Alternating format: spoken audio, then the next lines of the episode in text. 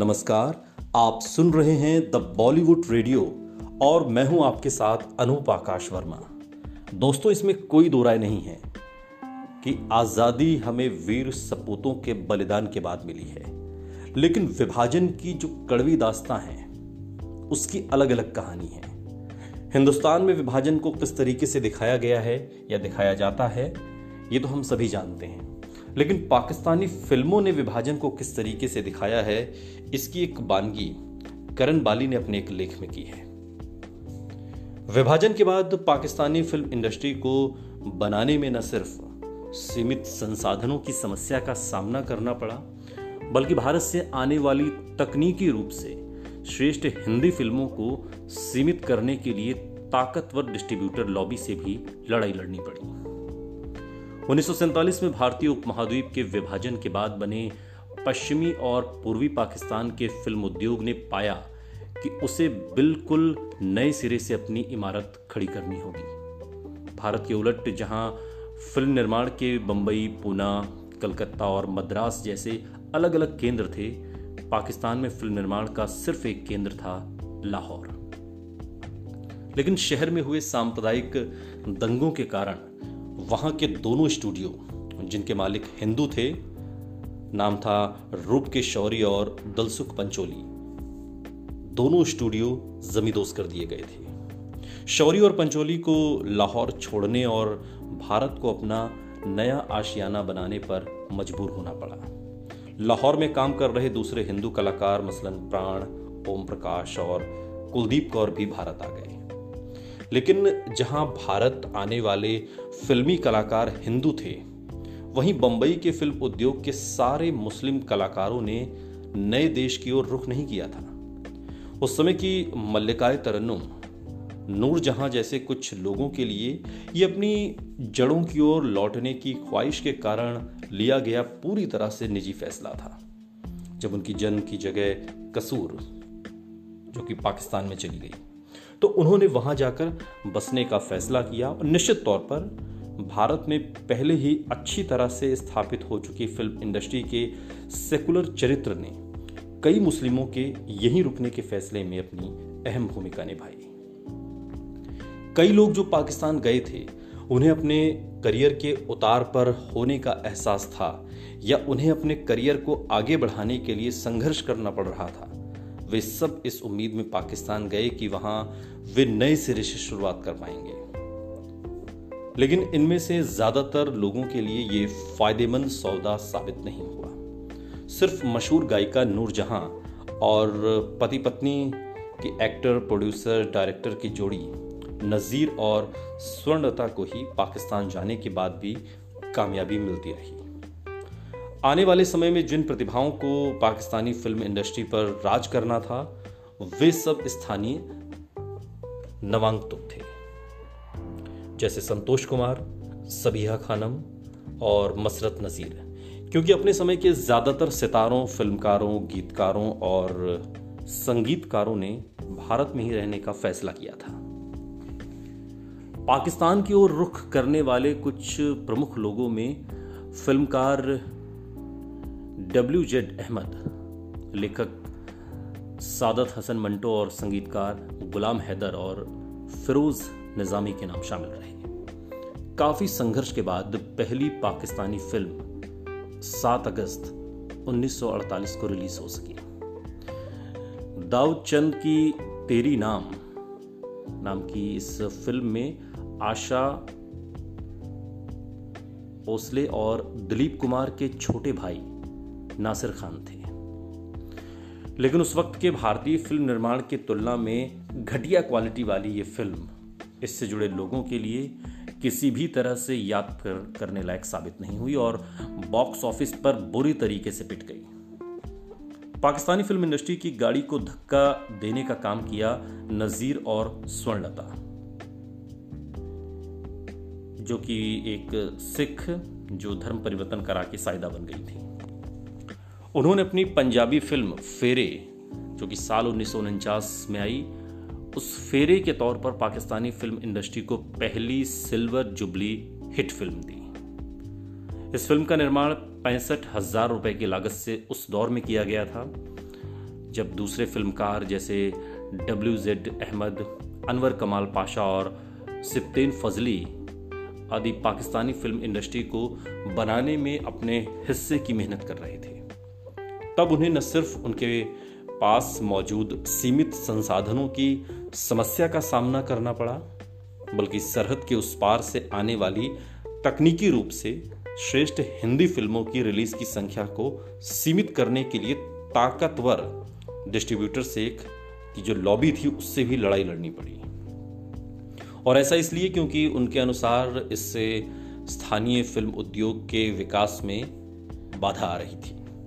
पाकिस्तानियों के लिए स्थिति कितनी खराब थी, इसका अंदाज़ा इस बात से भी लगाया जा सकता है कि नूर जहाँ जैसी चोटी की कलाकार भी अपनी फ़िल्म उन्नीस से पहले नहीं आ सकी। पंजाबी फ़िल्म चांदवे नूर जहाँ की पहली फ़िल्म थी और धीरे धीरे इंडस्ट्री पटरी पर उस दौर में आनी शुरू हुई थी।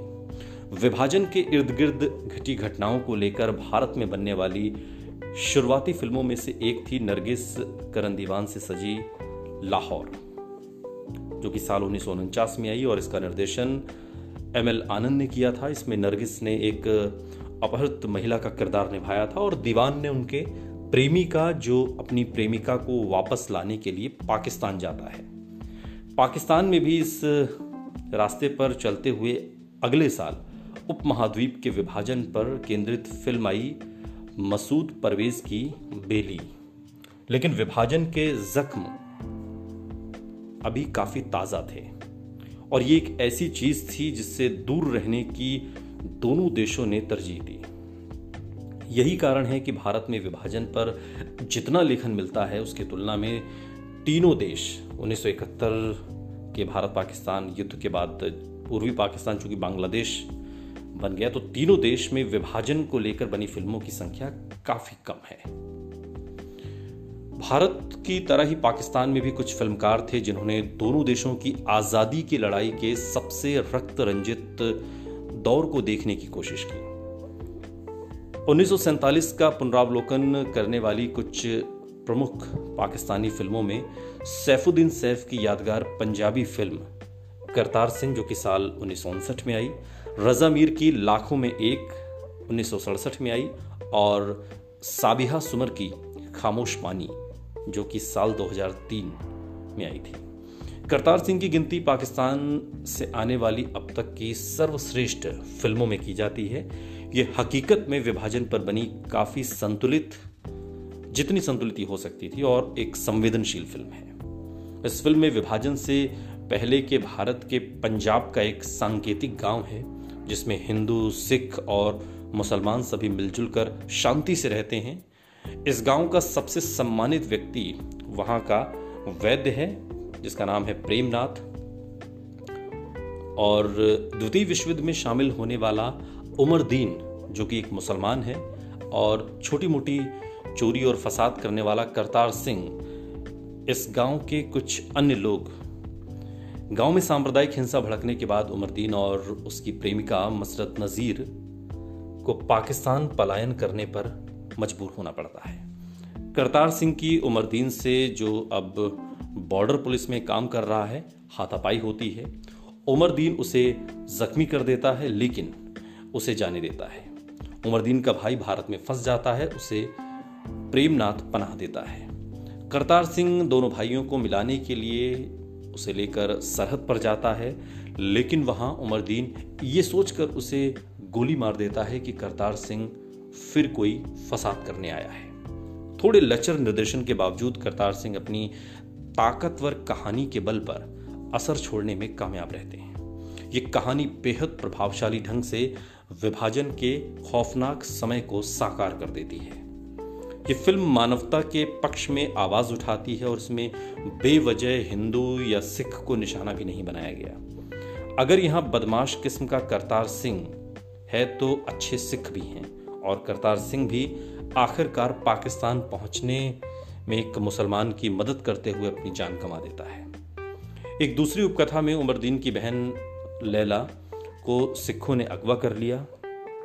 जब एक नौजवान सिख उसके साथ ज्यादती करना चाहता है, तब न सिर्फ़ उसका पिता ही उसे मार देता है, बल्कि वह बूढ़ा व्यक्ति उमरदीन की बहन को हिफाजत के साथ वापस भेज देता है। तकनीकी तौर पर कमज़ोर होने और स्टेज नुमा एक्टिंग के बावजूद संगीत हमेशा से पाकिस्तानी फ़िल्मों का मज़बूत पक्ष रहा है और इस लिहाज से करतार सिंह भी कोई अपवाद नहीं है। इस फ़िल्म की एक बड़ी विशेषता सलीम इकबाल का दिया हुआ संगीत है और इसमें सबसे अलग ही दिखाई देने वाला गीत, दरअसल अमृता प्रीतम की पंजाब के विभाजन पर लिखी गई यादगार कविता, अज आखा वारिस शाहनू है जिसे बेहद भावपूर्ण तरीके से आत्मा उड़ेल कर गाया गया है। करतार सिंह 8 जून 18 जून, उन्नीस को ईद के दिन रिलीज़ हुई थी और तब से अब तक इसने पाकिस्तान में काफ़ी सम्मानित स्थान हासिल किया है। इसी तरह लाखों में एक की मुख्य कहानी विभाजन के 20 साल बाद की है। लेकिन भारत पाकिस्तान के बीच की प्रेम कहानी में उन्नीस सौ सैंतालीस की घटनाएँ ही मुख्य भूमिका निभाती हैं। ये उन्नीस सौ सैंतालीस में पिता के गायब हो जाने के बाद पाकिस्तान में पाली गई एक हिंदू लड़की, शमी मारा और एक मुस्लिम लड़के, एजाज दुर्रानी के बीच की असफल प्रेम कहानी है। रजा मीर द्वारा निर्देशित इस फ़िल्म की स्क्रिप्ट और किसी ने नहीं, वामपंथी विचारधारा वाले जिया सरहदी ने लिखी थी, जो उन्नीस सौ तिरपन में पाकिस्तान में बसने से पहले हम लोग उन्नीस सौ इक्यावन में आई और फुटपाथ उन्नीस सौ तिरपन में आई जैसी सामाजिक यथार्थवादी फ़िल्में बना चुके थे। पाकिस्तानी लाखों में एक को सरहद के उस पार बनी सबसे संवेदनशील प्रेम कहानियों में से एक माना जाता है। और अक्सर ये कहते हैं कि राज कपूर की हिना उन्नीस सौ इक्यानवे में जो की आई थी, इसी से प्रभावित है, जिसे उनकी मृत्यु के बाद रणधीर कपूर ने पूरा किया था। हालाँकि पाकिस्तान में इसे एक काफ़ी संतुलित और सदी हुई फ़िल्म माना जाता है, लेकिन अगर भारतीय दृष्टिकोण से देखा जाए तो लाखों में एक में दिक्कतें नज़र आती हैं, जहाँ इस फ़िल्म के सारे मुस्लिम किरदार निकदिल हैं, वहीं हीरोइन और उसके पिता को छोड़कर हर हिंदू नकारात्मक या दुष्ट दिखाया गया है। और उसके पिता को भी जो 20 सालों के बाद अपनी बेटी को भारत लाने के लिए वापस आता है, उसकी वहाँ शादी कर देता है, उसे पिता को दो दशक पहले हुए दंगों में मुसलमानों के प्रति सहानुभूति दिखाने की कीमत चुकानी पड़ती है और भारत सरकार उसे पागल खाने में डाल देती है। शमी मारा अपने प्रेमी को बचाने के लिए पति द्वारा चलाई गई गोली के बीच में आ जाती है और इस तरह अपनी जान देकर उसकी रक्षा करती है। पाकिस्तान उसके इस कदम को प्रेम और शांति के लिए दी गई चरम कुर्बानी करार दे सकता है, लेकिन अगर इसका सही तरीके से पाठ किया जाए तो एक मुस्लिम के लिए जान देना एक हिंदू से और वह भी भारत में जाकर शादी करने के लिए किया गया प्रायश्चित है। लेकिन इन सब के परे अगर इस फ़िल्म के किसी पहलू पर दोनों मुल्क सर्वसम्मति से एकमत हो सकते हैं तो वो है निसार बजमी द्वारा दिया गया इसका संगीत। इस फ़िल्म में नूरजहां ने अपने करियर के कुछ सबसे शानदार गाने गाए हैं। रोचक बात यह है कि उनके द्वारा गाए गए एक भजन मन मंदिर के देवता पर रेडियो पाकिस्तान ने पाबंदी लगा दी थी, जिसके कारण इस फ़िल्म के रिकॉर्ड की ज़बरदस्त बिक्री हुई थी। लाखों में एक की तरह ही साबिहा सुमर की खामोश पानी की मुख्य कहानी भी उन्नीस सौ सैंतालीस के दौर पर आधारित न होकर उन्नीस की है। और ये फ़िल्म जनरल जियाउल हक के दौर में इस्लामिक कट्टरपंथ के उभार के सूत्रों को खोजती है। ये फ़िल्म अधेड़ उम्र की विधवा आयशा, जिसका किरदार किरण खेर ने निभाया है, उसके बारे में है, जो पश्चिमी पाकिस्तान में अच्छे से घुली मिली हुई है और किशोरों को कुरान पढ़ाती है। वो बेबसी के साथ नए निज़ाम में अपने युवा बेपरवाह बेटे सलीम, जिसका किरदार आमिर मलिक ने निभाया, को एक कट्टरपंथी में बदलते हुए देखती है। लेकिन इस पूरी फ़िल्म में उन्नीस सौ सैंतालीस का साया आयशा के अतीत से जुड़कर हर जगह मौजूद है। वो मूल रूप से एक सिख थी, तब उसका नाम वीरो हुआ करता था। विभाजन के समय उसके परिवार ने मुस्लिम गिरोहों के हाथों बर्बाद होने की जगह अपनी आबरू और सम्मान की रक्षा के लिए कुएँ में छलांग लगाने का कदम उठाने के लिए तैयार करने की कोशिश की थी, लेकिन वो जान देने की जगह वहाँ से भाग गई। वीरो मौत से तो बच गई, लेकिन उसे पकड़ लिया गया। उसके साथ तमाम ज्यातियाँ की गई। किया गया, उसे और जातियाँ हुई, कैद कर लिया गया और आखिरकार वो अपने अपहरणकर्ता से शादी करती है और पाकिस्तान में मुस्लिम आयशा नाम धारण करके वहाँ पर बस जाती है, लेकिन वो पानी लेने के लिए कभी कुएँ पर नहीं जाती उन्नीस सौ नवासी में जब घटनाओं में उबाल आता और उसका बेटा उसके इतिहास को जानकर स्तब्ध रह जाता है और उसे ठुकरा देता है, तब आयशा को लगता है कि वो कभी भी अपने अतीत से छुटकारा नहीं पा सकती। एक बेहद दिल को छू लेने वाले क्लाइमैक्स में वो आखिरकार कुएँ तक जाती है और उसमें कूद कर अपनी जान दे देती है। इस फ़िल्म को ऊंचाई पर ले जाने में पारोमिता वोहरा की अंतदृष्टिपूर्ण पटकथा और फ़िल्म में अंतर्निहित हिंसा को नज़ाकत के साथ निभा लेने के सुमर के हुनर का अहम योगदान है, जो खून खराबे या मेलोड्रामा का कोई प्रदर्शन किए बगैर अपनी बात कह जाती है। इस फ़िल्म में मौन शब्दों से ज़्यादा मुखर है। ये फ़िल्म हमें धार्मिक कट्टरता के दूरगामी परिणामों के बारे में बताती है। इस अर्थ में भले वीरो, यानी कि आयशा, इस फ़िल्म की केंद्रीय किरदार है, मगर वास्तव में सलीम का डरावने तरीके से कट्टरपंथी में तब्दील होने की प्रक्रिया ज़्यादा ताकत के साथ उभर कर आती है और कहीं ज़्यादा असर भी छोड़ती है। करण वाली का यह लेख है जो कि एक फ्रीलांस डॉक्यूमेंट्री निर्माता है। सुनते रहिए द बॉलीवुड रेडियो